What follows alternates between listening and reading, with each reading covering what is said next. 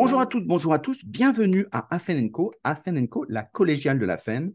On en est aujourd'hui au numéro 269. Et oui, le temps passe. Euh, eh bien, dans notre partenariat avec ESF euh, Sciences Humaines, euh, on poursuit des auteurs qui ont travaillé sur des, des questions importantes de la formation. Aujourd'hui, on a une personne vraiment très intéressante que j'ai beaucoup aimée, Marie-Christine Lorca, et qui va nous parler de son livre Innover en formation avec les multimodalités. Bonjour Marie-Christine. Bonjour, ravi d'être avec vous. merci. Bah, première question de but en blanc, pourquoi avoir fait ça? Pourquoi avoir fait ce livre? Pourquoi avoir, pourquoi avoir commis ce livre? Exactement. Euh, alors, en fait, en y réfléchissant rapidement, je crois que la première raison, c'est une espèce d'opposition. Alors, ça peut faire un peu infantile, se mettre en contre pour démarrer un ouvrage. Mais je trouvais qu'on était dans un contexte où en fait la notion de multimodalité était presque un synonyme de formation hybride, où le multimodal c'était une alternance distance-présence et avec une réflexion assez poussée sur la qualité du numérique, euh, le côté actif et participatif des outils. Et finalement, euh, tu vois une espèce de euh, entrée sur scène d'acteurs certes experts, mais très tech. Mm. Et il me semblait que la notion de multimodalité, et j'ai peut-être forcé le trait justement en mettant le, les multimodalités mm. Mm. pour, pour, pousser le bouchon encore un peu plus loin, euh, pouvait se définir de façon plus large. Alors, ça faisait faire une espèce de pas de côté, et donc j'ai choisi en début d'ouvrage de, de, la définir plutôt comme un ensemble de ressources qui pouvaient s'articuler entre elles, alors autant des matériaux, des situations, des activités. Euh, pourquoi, dans, ton livre, pourquoi avoir choisi le fait de travailler en tribu? Alors, ça, c'est une des deuxièmes raisons. Tu vois, la première raison, c'est vraiment l'ouverture de la conception. Et je voulais que dans cette ouverture, on y glisse le numérique mmh, comme mmh. étant une des modalités, mais pas une modalité centrale que l'on venait opposer au présentiel. Tu vois, vraiment, il y mmh. avait d'abord euh, ce, choix. Et du coup, par... Euh, comment dire ça par nature.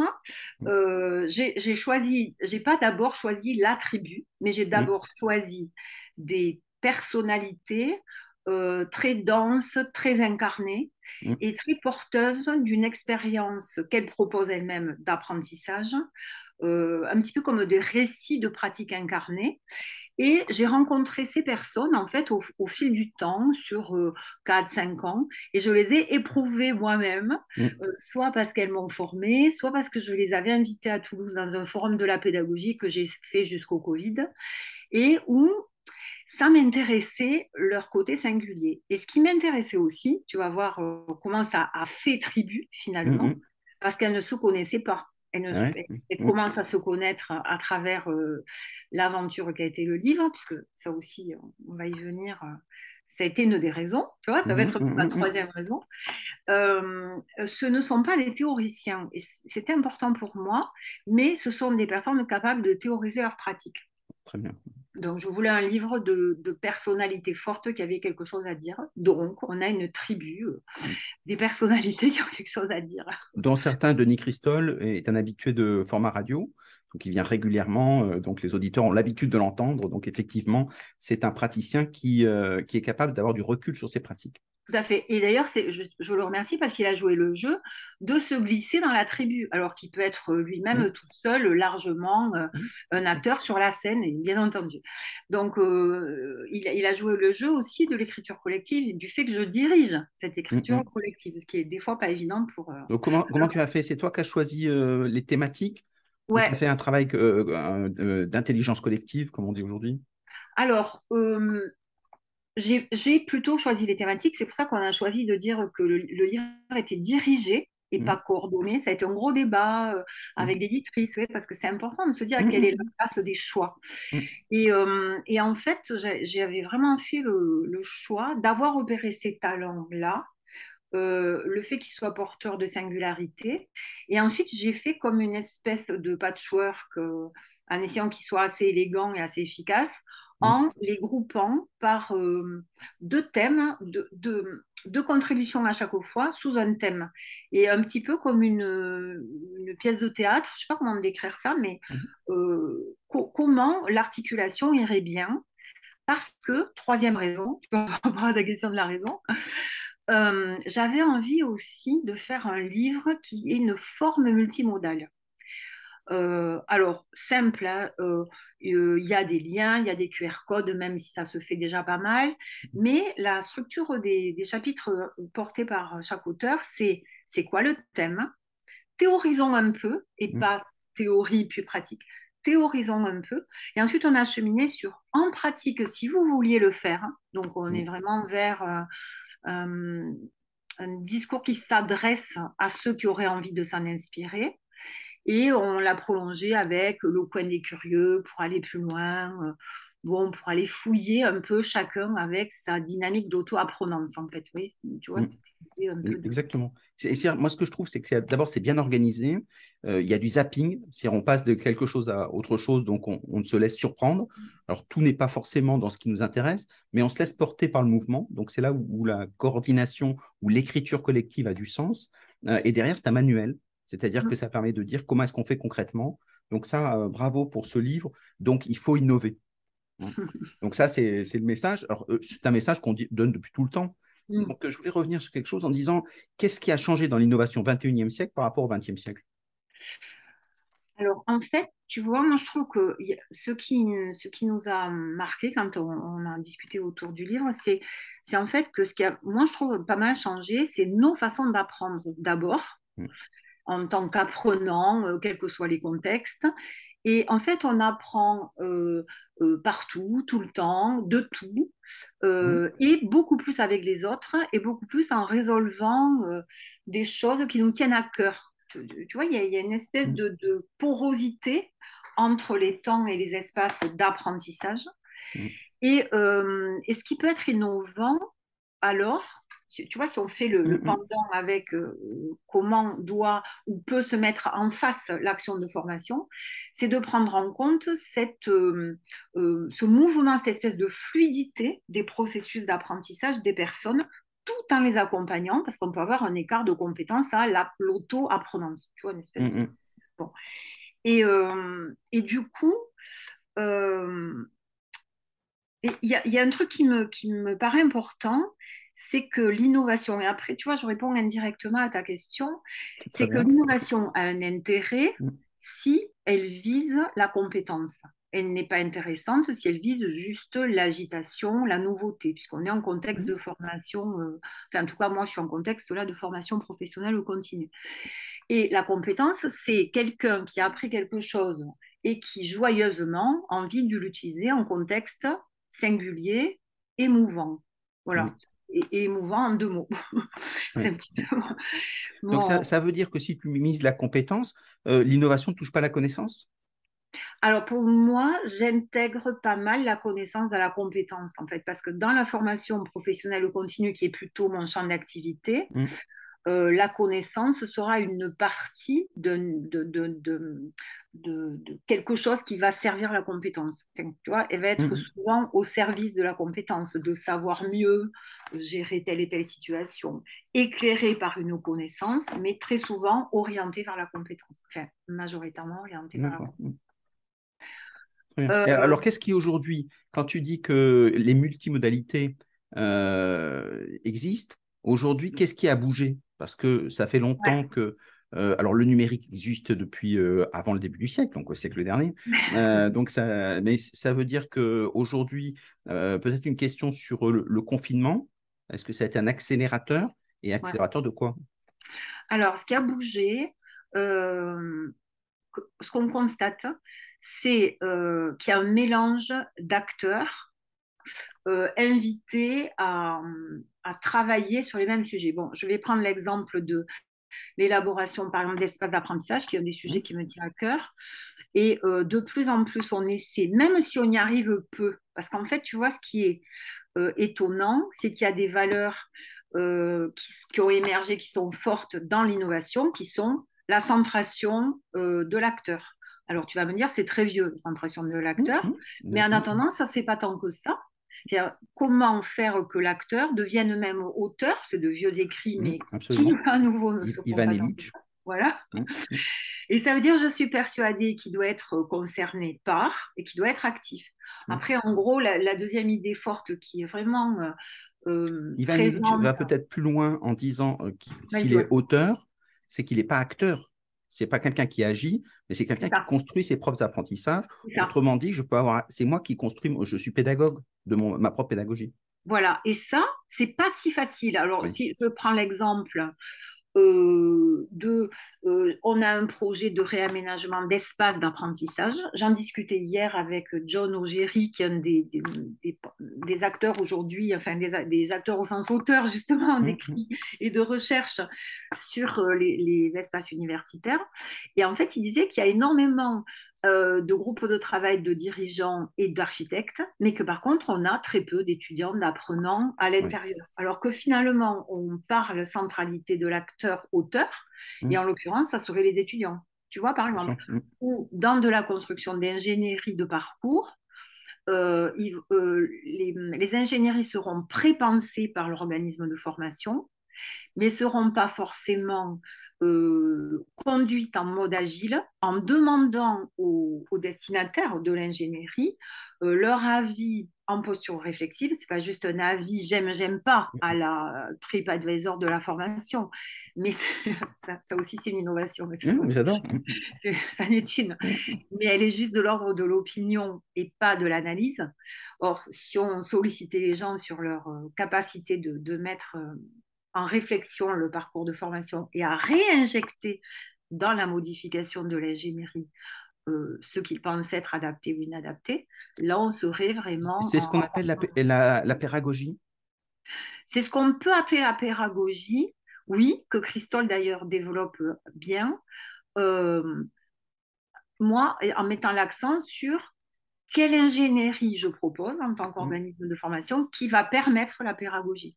Oui, bien sûr tu vois, parce que sinon, on, est, on peut risquer d'être sur euh, une intention de rendre les gens auteurs, mais de ne pas organiser les conditions pour qu'ils le soient.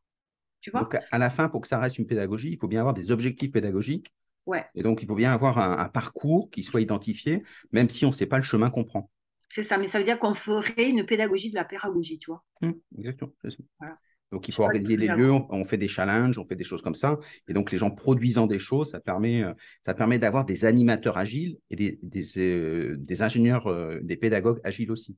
C'est ça. Et ça, c'est une innovation, mais qui n'est pas si vécue que ça. C'est-à-dire que, par exemple, on a tendance à remplacer les formateurs par des facilitateurs. Tu vois, mmh. parce qu'il y, a des, y a des choses, des objets qui sont à la mode. La facilitation, le design thinking et le design sont à la mode. Mmh les, les, euh, les, les, lieux communs, euh, enfin, pardon, les lieux informels, les, les communs informels sont à la mode. Enfin, il y a plusieurs mmh. objets comme ça qui sont à la mode. Les tiers-lieux aussi. Les tiers-lieux sont à la mode. Mmh. Et donc, on a une, un risque aujourd'hui qui est évident, qui est de l'adopter pour être vu comme étant à la mode. Mmh. Euh, tu vois, on prend l'exemple de, des facs au Japon, là, qui ont énormément de murs, mais qui n'ont pas assez d'étudiants. Donc, mm. elles vont mettre en valeur le fait qu'elles ont des espaces actifs d'apprentissage pour euh, s'opposer sur une scène concurrentielle et attirer les étudiants. Mm. Alors qu'on sait que dans ces espaces actifs, c'est les usages mm. qui vont faire la réalité du lieu et pas les objets. Donc, euh, il y a cette, ce rapport usage-objet. Donc, il faut avoir euh, des, lieux d'analyse pour se dire quels sont les usages qu'on n'a pas identifiés mais qui sont émergents. Et donc, ça veut dire tout ce travail-là, c'est ça aussi le travail du pédagogue en disant je propose quelque chose, euh, je surprends. Euh, le design est beaucoup sur l'émotion, sur la surprise aussi, quelque chose de bien parce que je pense que c'est bien. Puis après, est-ce que c'est bien pour de vrai? Ben, Dans ces cas, c'est les usages qui montrent que finalement, c'est bien, pas bien, puis ça va plus loin pour faire autre chose. Et donc ça, ça aujourd'hui, tu trouves que l'éducation nationale fonctionne un peu comme ça? Alors, l'éducation nationale, je ne la connais plus parce que j'y étais, mais je n'y suis plus. Euh, il y a des expériences, par exemple, sur les flexible sitting, tu sais, les aménagements de, salles avec mm, des assises variées. Et là où c'est intéressant, c'est de suivre ce que proposent euh, les Québécois. Je ne sais pas si les Français mm. le font comme ça. C'est d'avoir euh, une grille d'analyse que je vais proposer aux apprenants euh, un auto-éval en les invitant à dire est-ce que cette assise que j'ai choisie moi-même m'a permis de. Et là, tu as des critères de produire, de me concentrer, etc. Tu vois Donc euh, là où c'est, euh, il faudra les regarder d'un peu plus près, finalement, c'est de doter les apprenants ben, de grilles d'auto-analyse de ce qu'on leur propose pour qu'en fait, ils montent en conscience sur les dispositifs apprenants. Et là, ils deviendraient effectivement co-auteurs, mm. tu vois, de ce qui leur est proposé. Et peut-être c'est encore un peu faible, cette mm. histoire, parce que ça renvoie à l'installation de l'auto-évaluation et de l'usage qu'on en fait. Sans que ce soit démagogique, finalement. Mm, et le quantify self est quelque chose qui se développe de plus en plus, sauf que ça, ça réduit le contrôle. Euh, ça réduit le contrôle de l'apprenant, mais euh, ça, pourrait, euh, ça pourrait tout à fait cohabiter avec. Mm. si le contrôle est très clair sur ces critères. En ce moment, je travaille pas mal sur l'évaluation, en fait, c'est marrant qu'on en parle. Mm, mm, c'est mon... Il y a deux sujets en ce moment qui m'occupent, c'est les espaces et l'évaluation. Si, si, dans l'évaluation, on donnait, on réfléchissait ensemble aux critères d'évaluation, qu'on entraînait les gens à savoir comprendre les situations et qu'ensuite on mettait en place une, une épreuve de contrôle euh, très normative pour peu que les critères aient été compris, euh, ça ne serait pas gênant, tu vois. Parce que ça veut dire que tu changerais. Il y a le travail d'Adji, qui était, qui était prof de sciences de l'éducation, dans l'éducation, euh, mm. qui travaille pas mal pour l'éducation nationale, sur l'évaluation, qui est intéressant, parce qu'il parle de situation. À Strasbourg, je crois. Hein, oui, je crois que c'est ça. J'ai fait une conférence. J'ai fait venir à un forum de la pédagogie. il est très bien, très bien comme animateur. Il est formidable. Et euh, après, ce qui, ce qui sort là en ce moment, qui est très très très nouveau, c'est euh, la préoccupation euh, de l'économie circulaire. Alors, je vais essayer de, l'expliquer parce que je viens de le découvrir. Mmh. Surtout en formation. en formation. Alors, tu vois, par exemple, ça va mmh. se traduire par deux choses que j'ai découvertes. J'ai rencontré une enseignante à l'École nationale supérieure des arts déco. Et en fait, plutôt que de faire créer une œuvre à partir de, sa tête, d'un schéma, mmh. donc d'un lieu qui est la salle. Parce mmh. que ma question était sur les lieux, mais du coup, on a parlé des lieux au sens euh, environnement d'apprentissage, finalement. Tu vois, on sort de... Mmh. Euh, elle les amène dans des déchetteries, des ressourceries. Elle les amène se tremper dans le matériau. Et à partir de là, va naître l'idée de la création et euh, ça les méditait, et je trouve ça intéressant, double fragilité, la fragilité de ne pas savoir sur quoi tu vas tomber. Mm. Donc, euh, toi-même, tu vas être en émotion, en étonnement, et la fragilité inhérente à la création d'une œuvre d'art, puisque une œuvre mm. d'art te, met en fragilité. Bon, et ça, c'est à la fois une préoccupation de développement durable, c'est-à-dire utilisons nos déchets pour en faire quelque chose, mm mais aussi une façon de euh, se, laisser perturber par un environnement plutôt que de prédestiner, si tu veux, l'objet que tu veux construire. Mm. Et, euh, et, la deuxième euh, exemple de, durable, je, rencontre Samuel Rémy à la Villette Makers à Paris. Donc, c'est un, lieu de, de, makers. Et en fait, au niveau intellectuel, l'idée, c'était une production intellectuelle, on ne se demande pas combien de fois elle sert. Par exemple, on fait un podcast, il a un usage tel qu'on imagine son usage. Il va être sur la chaîne de la FEN, etc. Mais imaginons qu'une production intellectuelle ait au moins trois usages, voire plus. Et du coup, ça ouvre des perspectives incroyables, même si ça peut paraître banal une fois qu'on a l'idée, mmh. de se dire, euh, waouh, la, ça ouvre les perspectives des communs, mm. le, mouvement des communs, qu'est-ce que je partage, comment je peux faire qu'il y ait du durable dans la production intellectuelle? Et ça, je trouve que c'est très nouveau. Voilà. Mm.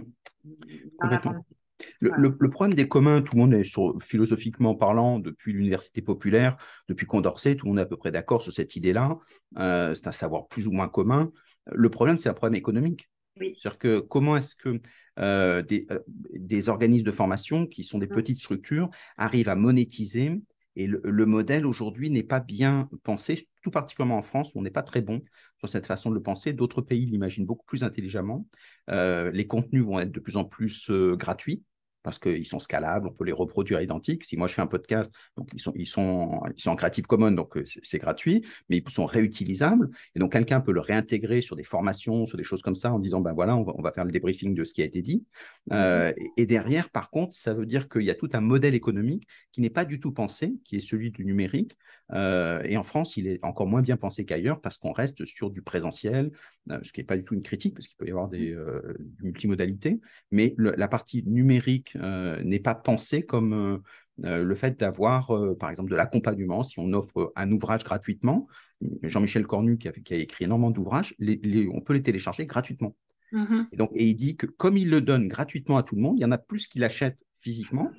Donc, ça, ça Et derrière, ça lui permet d'avoir une notoriété. C'est une grosse personnalité dans, dans le domaine du numérique et de la formation. Mais ça lui permet justement de faire des formations où les gens viennent massivement. Oui, parce qu'en fait, ça lui sert de produit d'appel quelque part. Exactement. Alors, je, crois qu'ils sont en train justement de, réfléchir à ça. Il y a des groupes euh, qui sont en train de réfléchir. Alors, j'ai oublié qui en ce moment sur ça, sur la dimension économique euh, des communs. C'est en train d'émerger en France euh, là. Tu vois, c'est vraiment. Une prix Nobel a, été nobelisé pour ça, sur ce travail sur les, sur les communs. Ouais. Et, ça, veut dire que c'est important. Et ça, tu vois, c'est tout nouveau, c'est à mmh. suivre, c'est innovant au mmh. sens où c'est pas c'est pas forcément une mode d'affichage, puisque finalement, je vais être enquiquinée si je m'affiche trop avec du commun tant que le modèle économique n'est pas résolu. Mm, mm. et, puis, euh, c'est surtout de, de l'écosystème, donc c'est une vision un peu méta. Si on, si on a des acteurs, eux, ils se disent, ça, c'est les grands qui font ça. Hein, euh, et puis, moi, concrètement, qu'est-ce que je dois faire? Alors, une mm. question un peu plus précise, on parle du métaverse comme une, nouvelle modalité. Est-ce que je dois aller sur le métaverse, sur TikTok sur, je, je fais quoi avec tout ça? Il y a tellement de choses. Ou j'attends. Certains font ça, ils attendent. Alors, euh, après, euh, euh, comment combiner? En fait, c'est finalement c'est ça, parce que l'attente peut mettre les formateurs. C'est un peu ce qu'on a voulu. L'état d'esprit, je pense que j'ai voulu, qui passe dans le livre, c'est tu peux faire simple, c'est-à-dire le comment faire et lié euh, à ton intention pédagogique mm. et à qu'est-ce que tu penses intelligent et joyeux. J'insiste sur ça mm. parce que très souvent, euh, on a la sensation que pour apprendre, il faut souffrir. Mm. Alors, pour apprendre, il faut faire un effort. Mais cet effort peut être joyeux. Euh, je, pense que c'est important ce rapport à la réflexion, au, au, à l'insight. Ah ouais, j'ai compris un truc, c'est génial et que du coup, euh, euh, créer des dispositifs qui donnent envie, qui soutiennent, mais qui soient pas du ludique distractif, tu vois, par exemple, mm, mm. Euh, qui soient un ludique dans le sens où... Un serious game.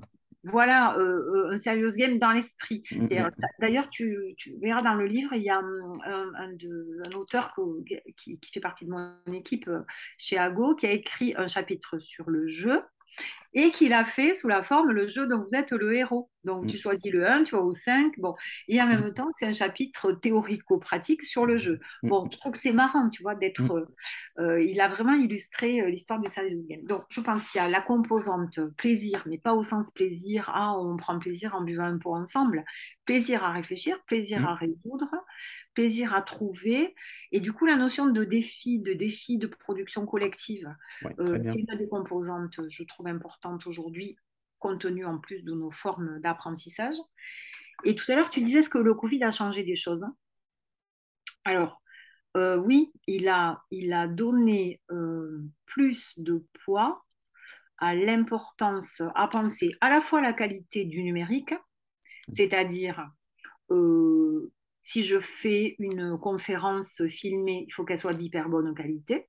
Bon, tu vois, et ça peut remplacer un cours en amphi. Pourquoi des étudiants reviendraient en amphi? Écouter quelque chose qui n'est que transmissif, mmh. à la fois la qualité et à la fois l'attractivité du présentiel. Mmh. Et ça oblige à la repenser. Et là, les apprenants disent, étudiants, euh, adultes en formation, nous, on vient dans le présentiel parce qu'on vit une expérience d'apprentissage. Bon. Mmh. Mmh, Donc, euh, je vois des gens, je réfléchis avec, pas uniquement je les vois euh, pour me socialiser. Je réfléchis avec, on trouve, on cherche. C'est un espace où ça peut être un peu le bazar, mais tu vois, le bazar au sens Mm. euh, je peux bouger. euh, et c'est là que les espaces euh, dits les salles flexibles, les espaces qui ont été aménagés à une époque un peu par effet de mode, enfin, et pas, pas, pas, pas les, les projets cœur, tu vois, mais après par extension, on a eu un peu un effet de, de- comment on va dire, de, de mode, oui, de, de, de répercussion, je sais pas comment on dit là, tu vois, d'écho, là, où Mm. euh, il était bien d'en faire. Là, ça peut être super intéressant de les redynamiser avec ça. Et avec ce qu'on disait tout à l'heure sur l'apprenant auteur de sa formation, tu vois. Donc, euh, concrètement, ce que je trouve nouveau et à soutenir, c'est plus de mouvement euh, dans l'espace physique, plus de variations dans euh, les, faces, les, les modes, justement, les modalités, tu Mm. vois. Euh, plus de temps euh, de production tranquille, seul dans un coin et on socialise. Enfin, tu vois, Mm. beaucoup plus de variations, finalement, dans les, les, les, les étapes de l'expérience d'apprentissage que je vais quand même prépenser pour les apprenants. Mm. Je dis quand même parce qu'il y a une prépensée dans l'ingénierie. Ah, euh, bien de sûr. C'est la raison d'être de l'ingénierie. voilà, sinon, on le sort et on est en auto-apprentissage. Autrement dit, si je reprends ce que tu dis, c'est des éléments de communion apprenante. C'est-à-dire qu'on est tous ensemble, on apprend donc avec une forte intensité émotionnelle. Hum, Euh, et puis, si, si on faisait ça toute la journée, bah, finalement, il y aurait un burn-out attentionnel. Donc, il y a d'autres moments, des éléments de, de- de réflexion euh, où hum, là, on, on se repose, individuel ou collectif. Et donc, hum. c'est le mix des deux Ouais, qui fait le. le- ouais. D'accord. parce que tu vois, la question du rythme, elle est importante et, et c'est effectivement ce que disait Étienne Weber, là, que je, je relisais là hier au début du bouquin, sur euh, le, le, le, le temps. Quelque part, il y a l'histoire de euh, laisser les émergences, laisser faire les émergences et les accueillir. C'est une des composantes que j'aime bien dans, dans la multimodalité, parce que sinon, on aurait tendance à précipiter le rythme euh, dans un scénario que j'aurais imaginé. Et comme aujourd'hui, on a tendance à dire que les gens, on n'arrive pas à retenir leur attention, on peut avoir tendance à proposer des choses attractives. Et du coup, quelque part, je vais euh, contribuer à renforcer l'accélération. Enfin, tu, tu vois, il y a une Mhm. espèce de surenchère à l'attractivité. Et euh, certains, euh, Denis l'a repris dans une de ses conférences et il s'est repris dans l'économie de l'attention, euh, insiste sur le fait qu'en fait, la- l'attention peut être maintenue par l'intention. Et si mon intention pédagogique est assez lisible, participative, donc collaborative dans l'ingénierie, normalement, on n'a pas de problème d'attention. Tu Mhm. vois, parce que pour moi, l'attention, quand je dis ah, ils sont pas attentifs, c'est souvent parce que le mode pédagogique est transmissif. Mhm. Et du coup, ils m'écoutent plus. Mais apprendre, c'est pas écouter quelqu'un. Ça peut en partie, ça peut faire partie d'une pierre.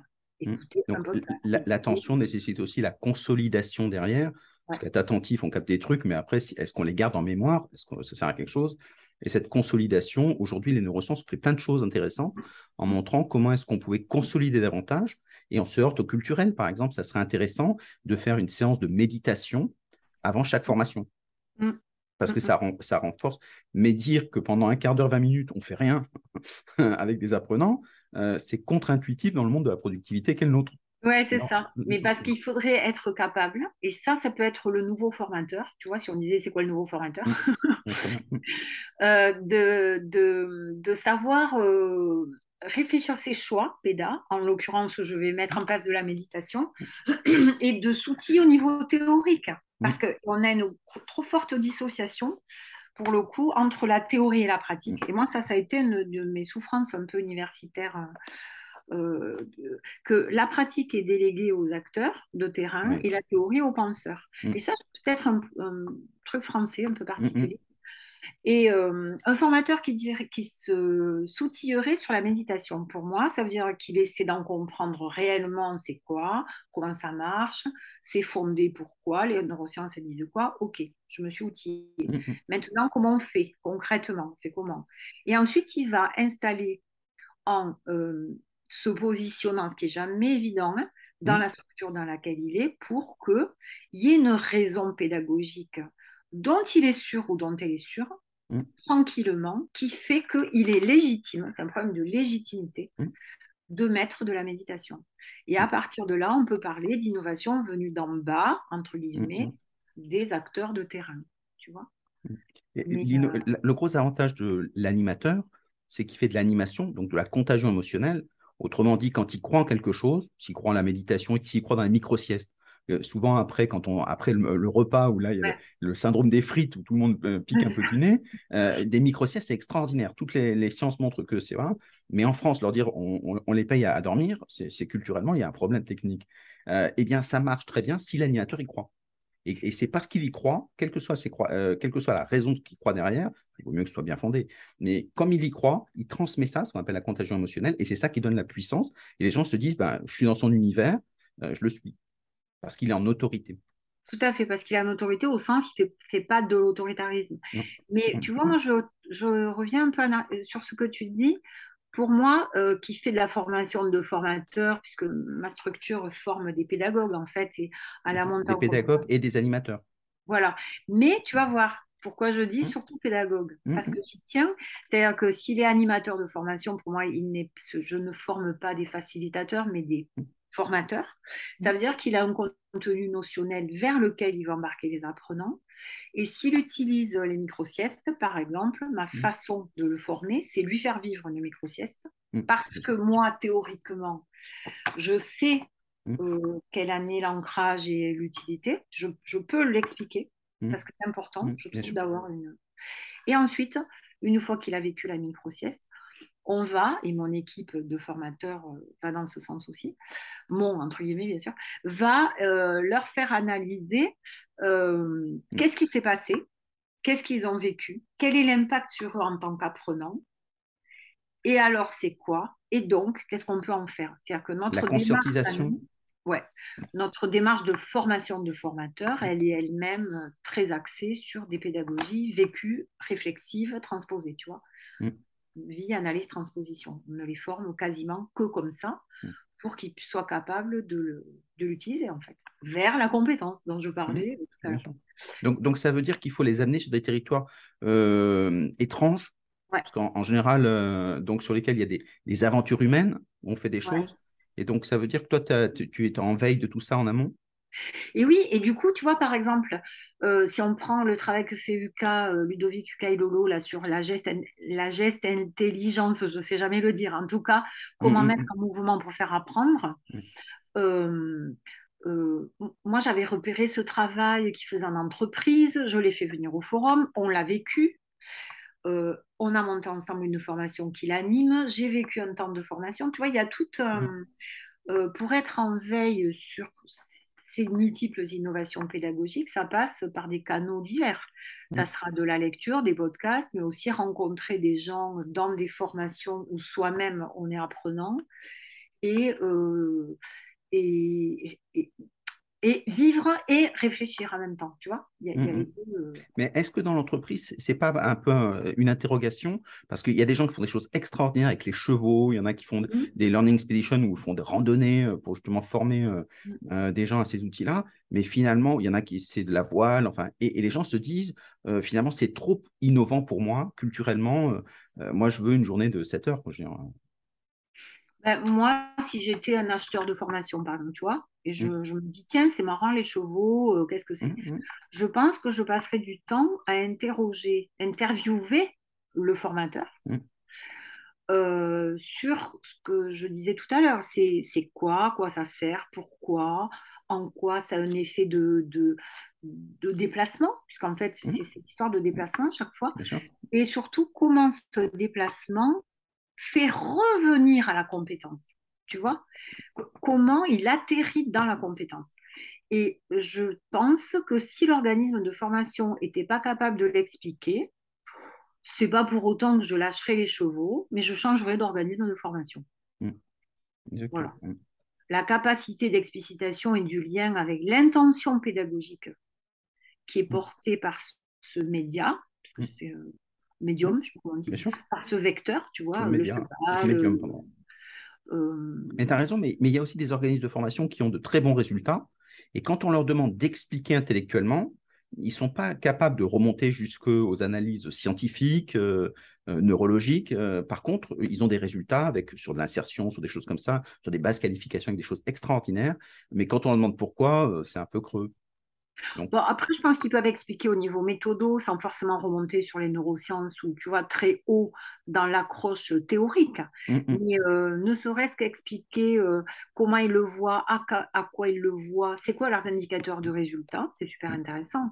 Ben, ils vont dire, je vois des gens euh, impliqués. Alors, c'est quoi quelqu'un qui est impliqué? Ben, C'est-à-dire qu'il va être plus proactif dans l'emploi. Je vois. Tu vois, ne serait-ce que faire dire comment tu sais que ton action marche? C'est quoi tes indicateurs euh, d'efficacité finalement, euh, peut être euh, aussi bien que de le référer à des théories.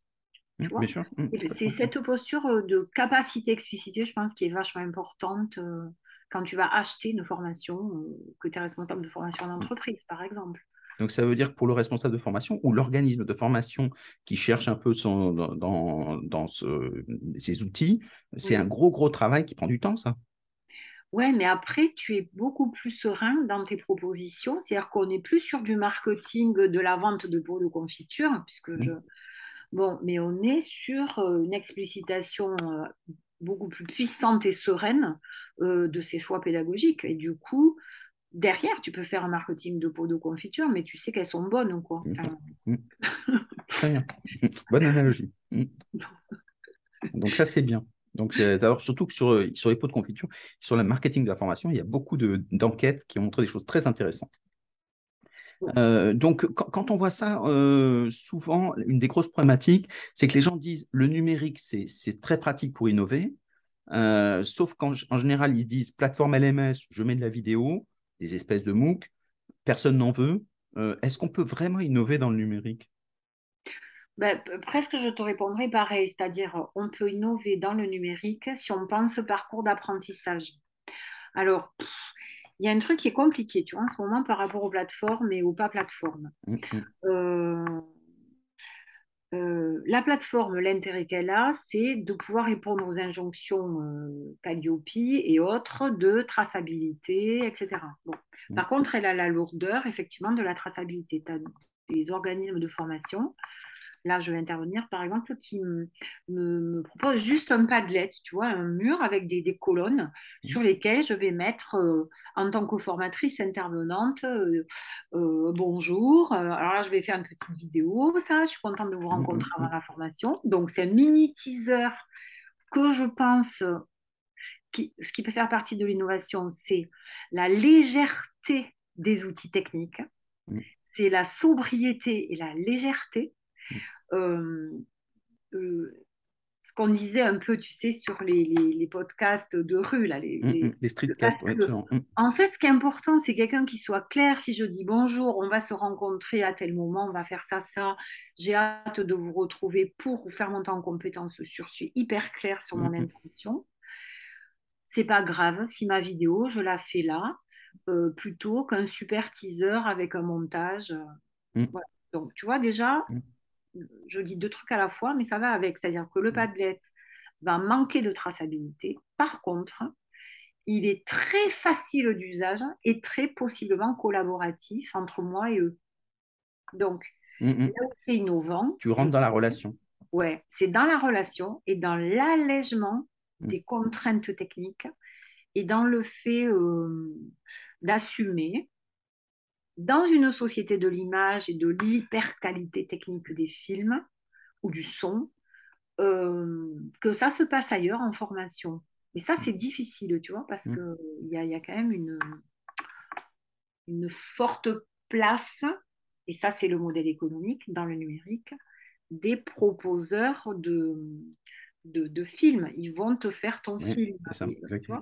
Alors, euh, quand je dis ils vont, ça fait un peu méchant, tu vois, mais c'est de nouveaux acteurs super forts au niveau mm. tech et qui finalement euh, peuvent faire que les formateurs se sentent un peu nuls. Mm, exactement. Quitte à choisir des acteurs euh, qui parlent à la place, parce qu'ils ont des voix qui sont, qui sont bien placées. et justement, ben, ça ne crée pas la relation, ça éloigne de l'apprenant. Alors, comme tu le disais, le, quand tu parles avec légèreté, Lipovetsky parlait de l'éloge de la légèreté. Mm. quand on, est léger, ben, les gens se disent si c'est aussi simple que ça, ben, il n'y a pas de barrière à l'entrée. Donc, j'y vais. C'est ça, c'est ça.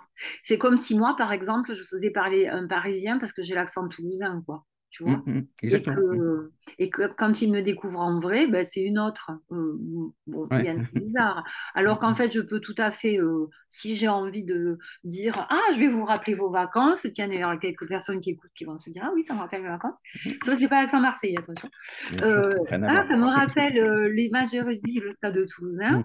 Bon, ben, ça peut créer une espèce de truc affect sympa entre nous déjà. Euh, qui fait qu'on fait connaissance. Et à mm. partir de là, on va entrer en mouvement d'apprentissage. Mm. Bon, Est-ce que ça veut dire aussi que le formateur devient un, comme un, collègue de pair à pair, donc il descend de son estrade pour être au milieu de ses apprenants?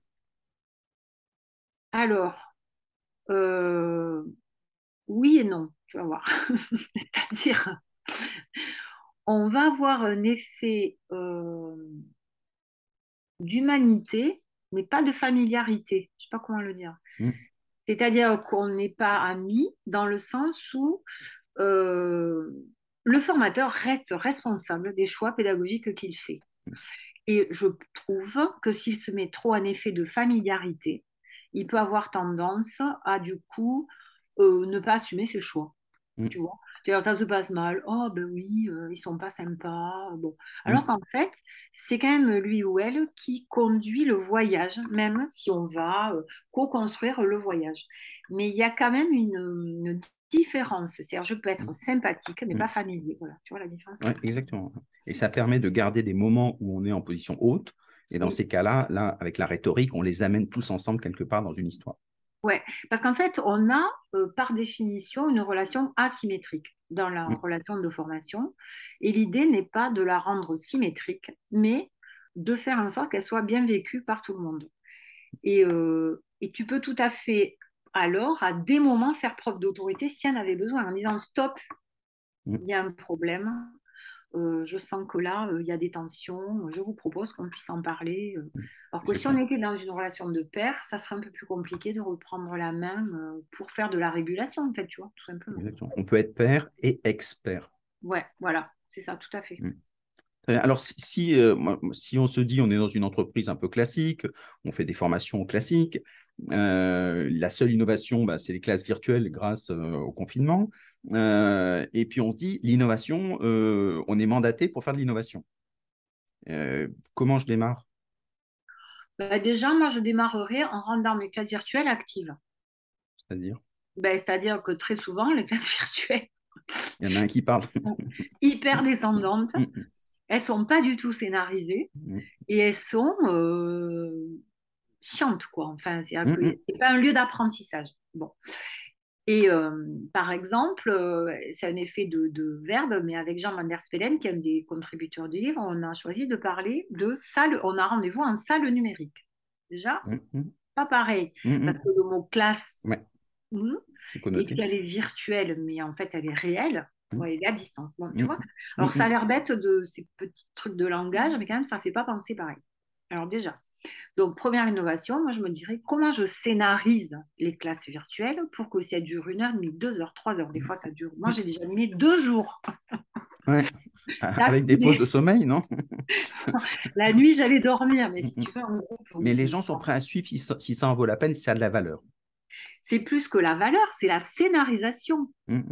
C'est-à-dire qu'on est en rendez-vous en salle numérique, mais il va se passer des choses je vais vivre des moments en, en, salon.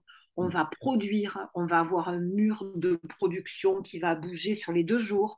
En fait, c'est un peu comme si j'étais en présentiel, pour peu qu'on soit convaincu qu'il faut des pédagogies actives. Mm. Alors, active, ça veut dire je réfléchis, je, résous. Mm. Moi, je, dis simplement active, interactive, mm. en collectif, avec un défi, tu vois, en gros. Mmh, et mmh. les bases de l'innovation, pour moi, c'est ça, pédagogie mmh. active, interactive.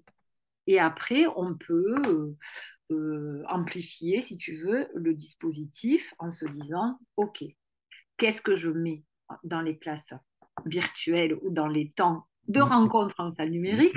Tu vois déjà, ah, c'est pas pareil. Euh, il dure combien de temps? Je les mets où? Est-ce qu'après, avant, après, je fais se rencontrer les gens? Pourquoi faire? On se rencontre où? Et là, ça se, on se rencontre pourquoi faire Est-ce mm. que euh, on fait un séminaire euh, d'une journée, mais je vais mélanger peut-être des gens qui se sont formés séparément parce que ils auraient un défi commun en entreprise qui serait de renouveler telle chose. Mm. En entreprise, en plus, c'est intéressant parce que tu peux trouver euh, à faire travailler des compétences dans des contextes réels où il faut mm. euh, résoudre un vrai truc, un vrai mm. défi interne. J'en sais, moi, par exemple, là, je travaille avec une entreprise où euh, leur préoccupation, c'était comment intégrer les nouveaux. Bon. Et donc, on est en train de monter des petits modules numériques qui explique euh, le métier et en même temps ces petits modules, comment on les fait? Alors là, du coup, on est allé interviewer les gens du métier. Mmh, très bien. Ça veut dire que déjà, ceux qui font les modules, c'est pas des acteurs parisiens avec l'accent d'ailleurs, on s'est préparé parce qu'à nouveau, c'est à côté de Toulouse. Donc, c'est vraiment. ceux qui habitent Paris, ce n'était pas une critique. Hein. mais non, mais je rigole. non, je rigole parce qu'une fois dans un congrès comme ça, je partais sur un, truc vachement sérieux, j'étais très euh, conceptuel, et puis on me dit Ah, ça me fait plaisir quand vous parlez parce que ça me rappelle mes vacances. Donc, vous imaginez. Euh, j'étais là, là, je pensais que la personne allait me poser une question sur le fond. Oui, sur le fond. c'est frustrant. Hein. Mais c'était bien quand même. C'est on Il y a des années, ça m'avait un peu, un peu choqué. Maintenant, c'est bon, je trouve ça, mm. je pense, un peu au contraire. Bon. Donc, euh, du coup, l'innovation, elle peut. Moi, je pense que c'est bien de démarrer par ce qu'on a déjà essayé de faire. Et de se dire comment ça peut être plus actif, interactif déjà. Et après, autour, le présentiel, j'en fais quoi? Euh, et, et, ce qu'on disait tout à l'heure, c'est comment j'implique différents acteurs euh, pour qu'eux-mêmes puissent être euh, producteurs de ressources. Si je reprends mon exemple mm-hmm. des films, tu vois, c'est-à-dire c'est les gens du métier qui vont être filmés, pas super qualité de film, c'est pas grave. Euh, et en même temps, si, parce que, tu vas voir, je réfléchis, c'est le service communication de l'entreprise qui va aller les filmer. Mm.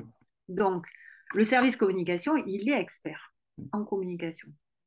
Les ingénieurs PEDA de la boîte, parce qu'il y a une université interne, souvent c'est le cas maintenant. Mmh, l'université interne, et souvent il n'y a pas grand monde dans l'université interne, il y a un ingénieur de formation.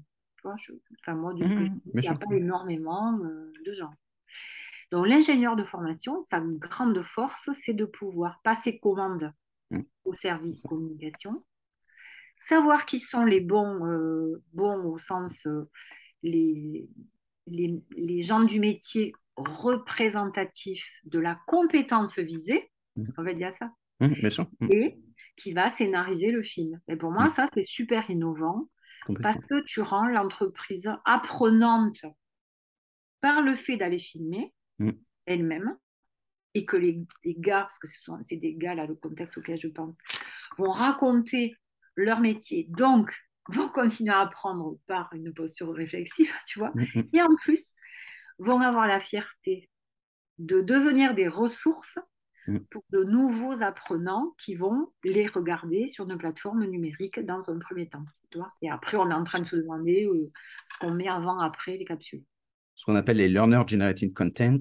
Et donc, c'est tout le travail de mise en. Donc, il y a des choses très intéressantes. Et l'avantage, c'est qu'on n'a pas besoin de leur vendre le contenu parce qu'en fait, ils connaissent les, gens et donc ils disent bah, c'est Maurice, hein, que...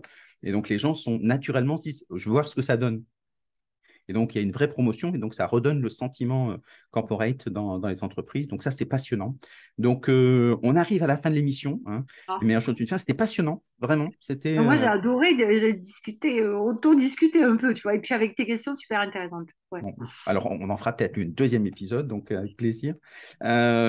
si, est-ce que tu fais de la veille ou des choses sur lesquelles on peut te lire?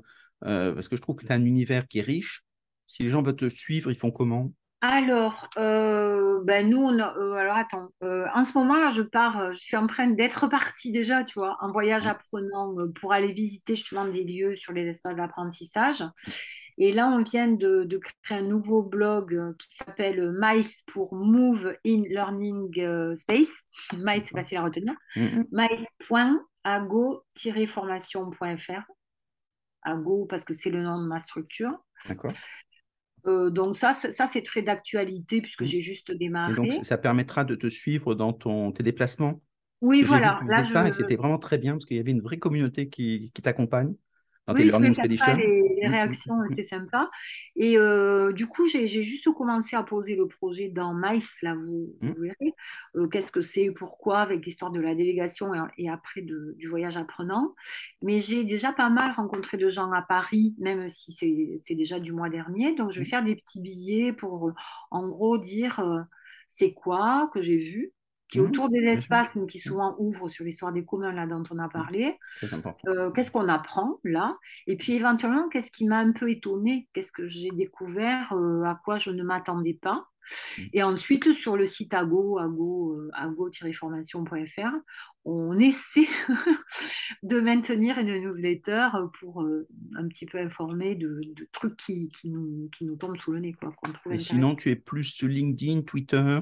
Après, moi, j'ai un compte LinkedIn. je suis plus sur LinkedIn. Et de LinkedIn, des mots que je, des posts de LinkedIn, je les rebascule sur Twitter euh, systématiquement. Impeccable. Donc, euh, si on veut te voir, on sait maintenant comment faire. Dernière information euh, que tu aimerais communiquer? Ben, cette histoire de suivre Mice là, parce que ça, quand je vais revenir au printemps, euh, je vous dirai où ça sera, mais j'aimerais bien faire un événement un peu justement mixte, présentiel, distance, peut-être, euh, parce que j'aurais rencontré des acteurs qu'on pourra retrouver en visio. Enfin, je ne sais pas trop, mais. Euh, Donc là, ton, ton déplacement, c'est sur quel territoire Mon déplacement, il est jusqu'aux. Symboliquement, j'ai dit à mes salariés que je revenais le 1er mai, jour de la fête du travail, on mort de rien. Et, et, là, ben, je pars jeudi en Calédonie pour aller un un, travailler puis interviewer des gens. Et ensuite, j'enchaîne sur l'Australie, où ils font un compte-rendu justement d'une étude sur euh, l'impact de l'organisation des espaces apprenants sur les pratiques euh, des étudiants. Mmh. Et euh, voilà. Donc, et au passage, je rencontrerai sans doute des gens qui font l'innovation PEDA. Donc, ben voilà, peut-être c'est ça, c'est de suivre et de. Et si vous suivez plus, hop, de réapparaître au printemps. Exactement. Et, donc, c'est un très, très bon modèle. Svenia Buisson avait fait la même chose sur la tech. Elle était partie dans, faire son tour du monde. Elle était revenue avec un, rapport euh, qu'elle a présenté. Euh, et donc, ça lui a permis d'avoir un réseau des gens extraordinaires que les gens qui sont des, non mobiles euh, dans ces cas-là ne peuvent pas rencontrer. Et donc, ça permettait d'avoir vraiment une façon nouvelle de regarder les choses et elle a apporté mmh. une vraie couleur dans le domaine. Donc, merci de faire cet effort pour tous ceux qui te suivent. Et puis, on regardera avec intérêt. Et quand tu reviendras, j'espère qu'on aura un nouvel enregistrement pour savoir tout ce que tu as découvert. Oui, c'est ça, les trucs. Exactement, tout ce que tu as, tout ce que tu as pu vécu, parce que ce qui est intéressant, c'est que tu incarnes ce que tu dis.